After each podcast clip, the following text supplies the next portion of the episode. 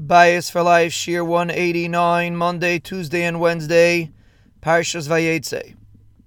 We are explaining how a man can properly relate to his wife in a conversation.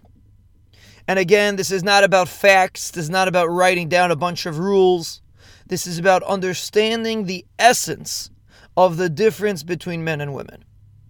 We're not going to be able to give examples in every scenario.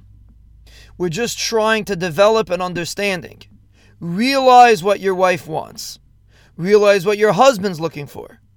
And the more we can come to a mutual understanding, the stronger the connection and the shalom bayis will be. Again, like we mentioned many times, this is not by accident that the Ribono Shel Olam created these differences. This is the reason why we are here. To bridge the gap, to create one unit between two opposite people. Two people that appreciate totally different things. They basically have very little in common in the essence between a man and a woman. But the Ribono Shel Olam wants us to work together and create one unit. So let's give another example to explain this concept.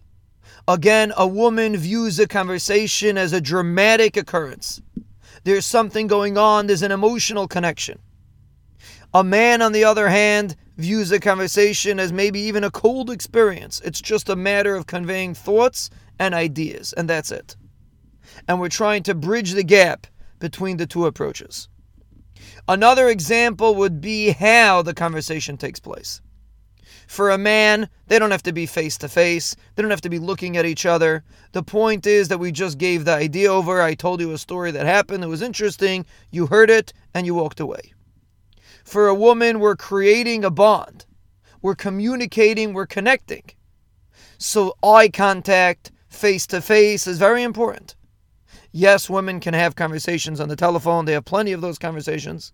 But when they're having a face to face conversation, when two men are talking, many times one of them will look away, he'll play with something, he'll do something.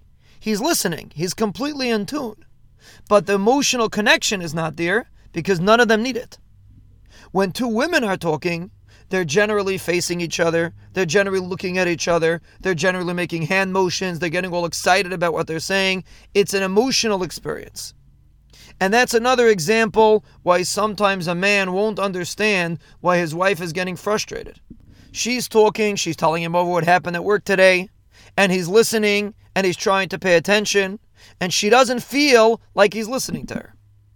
And the reason is because he's not looking at her, He's not facing her. They're not making eye contact. Not in a bad way. He's just not used to it. So that's another example of a difference between a man and a woman in a conversation.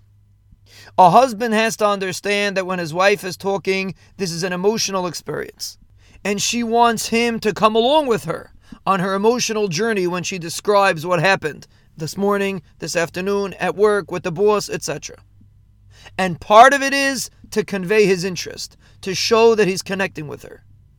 Either through responding, like we said last time, or through facing her, or through making eye contact, etc.